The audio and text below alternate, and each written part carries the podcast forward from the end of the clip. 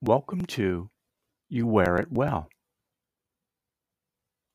Hi, I'm your host, Jeff Heiserman, physical therapist and founder and CEO of Spectrum Ergonomics and Occupational Health Services. We're at the intersection of fashion and technology, otherwise known as wearables. We look at the people, products, and research that make up this exciting world of wearables. Are you a fashion designer, electrical engineer, or someone with the dream of designing a wearable?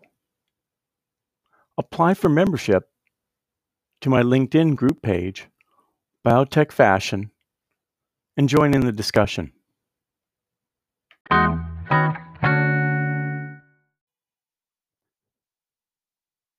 Are you a startup? Wearable company? Don't know where quite to go from here? Well, you have the questions, and Spectrum Ergonomics has the answers. Go to our company website at www.spectrumergonomics.com and click on the link Wearables. There you'll find a wide variety of services and other contractors that we work with to help make your product become a reality. We're here to help you through the process of iteration to packaging and beyond.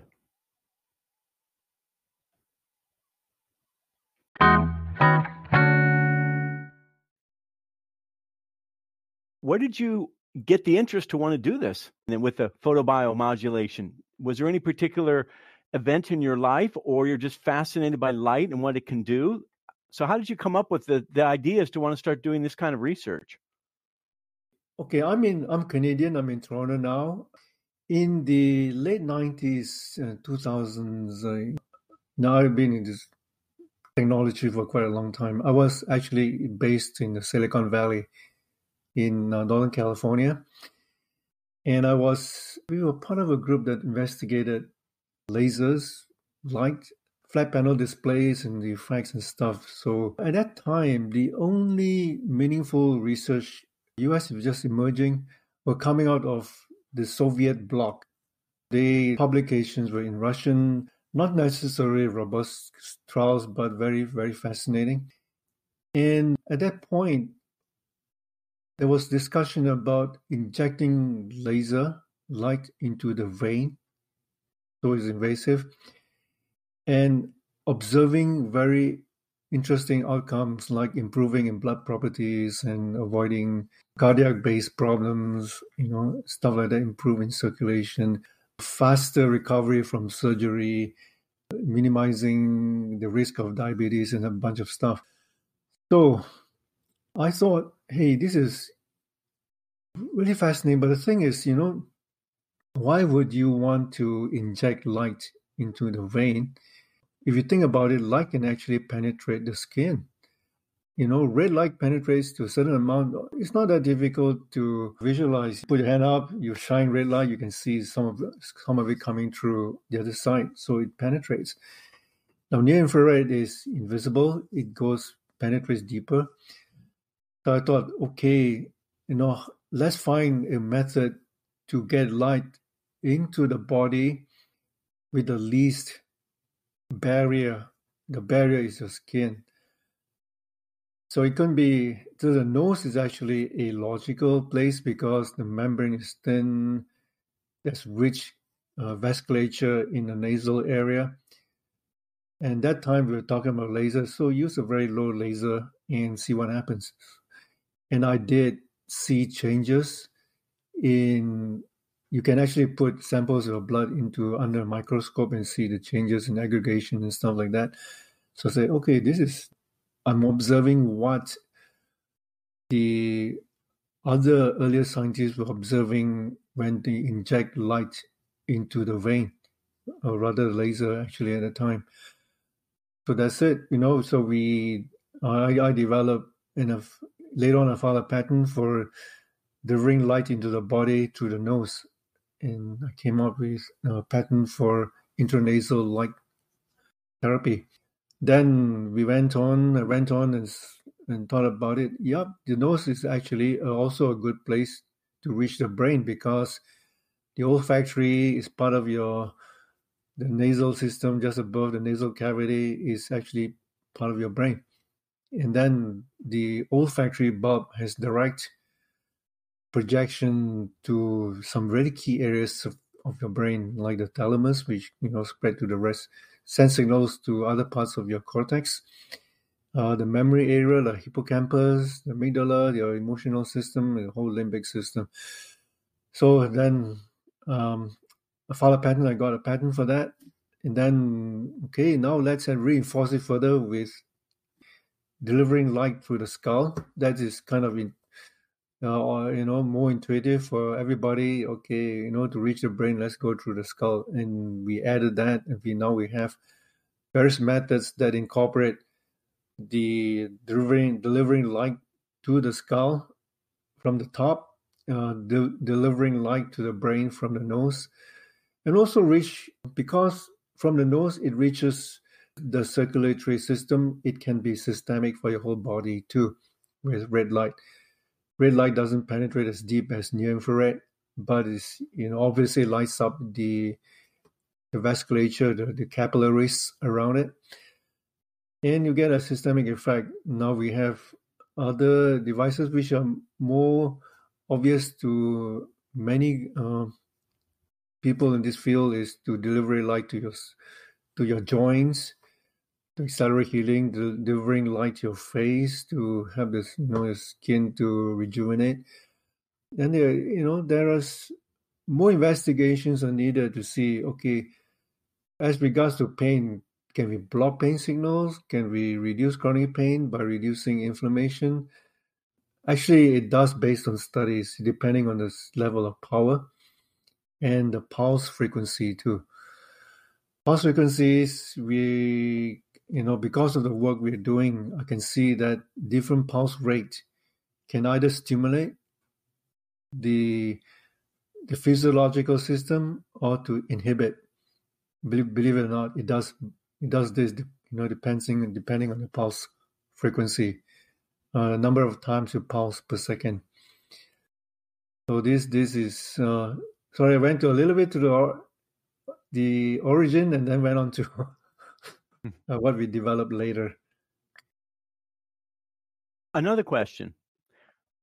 Obviously, was that this was a long period of time that you studied obviously light, talking about laser back in the late 90s, or early 2000s. So we're talking 20 years later you now have the Vielight, which for the listeners, you'll see the link to the website will be in the liner notes. But basically, when I first saw it, when I went on the website, it reminded me of the skeleton of a bicycle helmet. Take the skin of the bicycle helmet off, and there's the Vielight, and then the red light coming from that. So I thought that was a real ingenious way to put that together. So let me ask you this question with regards to that. How long did it take you through those years to actually settle upon the more exact placement of the red light on the Vielight device that goes onto the head. Then the nasal one you already yeah. talked about, you know, that's pretty straightforward. But how did you come up with the placement for the red lights on the top of the skull? Yes, I'm glad you brought it up. Now, everything we do in our design has a reason for it why don't we just use a, like a bicycle helmet and just stick uh, LEDs on the back of it like some people do? We don't actually use off the shelf LEDs. So uh, the shelf LEDs, I believe, is too weak. You know, the, the off the shelf is like 20, 22 to 25 milliwatts. And then by the time, in a lot of you know these helmets, there is a distance between your scalp and the LED source. Now, in physics, there is um, the inverse square law of radiation, which means that, which relates to the attenuation of the power actually you you square you square a certain ratio, so it's quite drastic. So small distances brings down the the amount of power needed. So when you look at panel, I have some panels, these these red light panels, they have reflectors which helps to overcome this. Those are better panels. Those are just like you know red light and you know expect to get something. Okay, you see some light on your skin. It doesn't mean it does much because there's so much attenuation in the light. So the best ones are those those that have contacts. So it makes use of the little power they have. But in our case, we go for some of it is confirmed by the imaging work we're doing now. We literally do research with people with lasers on the head in a MRI scanner so we can see the imaging and see what power is needed to get the brain to respond. Now, this is not published yet because we have more subjects to go. But when it comes out, it's going to be actually groundbreaking. But we want to continue investigation with more people so we can actually see the brain responding in real time. But it's got to be of a certain power density. Power density means power per square centimeter, you know, in a restricted area. Too little does nothing, too much has a negative effect. So we translate that. I'm glad that all the years before we actually did that, we generally got it right. But we can fine tune it further to do that. Now the question comes is, okay, now we have power, why do we place in certain areas? Actually, light scatters when they through imaging we see that too. Know, one place is you know it moves onto the rest of the brain, but we also do something else. We do uh, EEG work to look at the electrical signals that come, you know, that's um, that's produced by your your brain and get measured so these electrical signals, EEG, and we are finding that actually, despite of what these blood flows in the MRI scanner is showing, we actually see some localization as well. And it seems to matter because we do that and we also test on real people like sensitive brains, you know, that uh, when we shift the location, it seems to have uh, different outcomes too. Now we place the LEDs primarily on the hubs of a network of the brain called the default mode network. Now, why do it matter that you know we put on the hubs of the default mode network? Now, when you close your eyes, you rest and not do a task. Your brain goes into this network. is often related to 10 hertz, around the 10 hertz, you know, 8 to 12 alpha and also it activates this default mode and the, the health of your default mode network is related to overall cognition you know overall memory and stuff like that but in in the literature it has been related to alzheimer's disease dementia is related to depression is related to schizophrenia and a bunch of other things. So it does seem that if you can keep the default mode network healthy, uh, you will have a healthy brain. So that's why we locate that. I may be challenged scientifically because we bring up challenges to ourselves because of the imaging work we do, but you know you've got to put a lot of things uh, together. So that was the original idea. Now we have another one uh, with the new model to have one more to the back of the head to cover the cerebellum. We call it the cerebellum has been even longer than you know the thinking part of your brain, the neocortex that involved with coordination, like almost like a quality control your brain. If that's not functioning well, uh, your brain is basically off. So everything is deliberate. It's for locations, power density, and ultimately we want to make it comfortable. So our now we're in the for the neuro for the brain we're on version four, which means that we went through four revision to make it more comfortable actually more looking. The latest one looked pretty cool. Go to the website. We i think the latest one may not be out yet on the website but but you can see you know the improvements that we are doing and the website actually gives a lot of explanation i would encourage you to go there. This, you know, I spend a lot of time talking, but it's nothing near to the information we have on the website.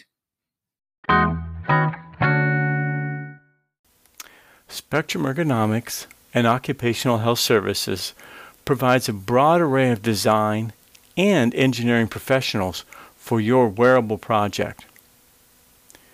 We feature the following design specialties pattern making, digital textile, athletic wear, sensor, fashion, exoskeleton, robotics, and mechatronics. We also offer beta testing of your wearable in our private clinic. You choose the demographics and sample size, send us the sample, and we take care of the rest. For more information, go to www.spectrumergonomics.com for more information.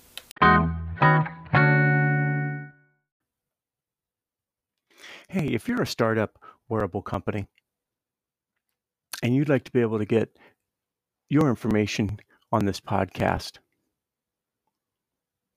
please contact me at my company website, www.spectrumergonomics.com. I'd love to be able to feature a little bit about what you're doing to let the world know about your wearable. Well, thanks for joining me at the intersection of fashion and technology, and may you wear it well.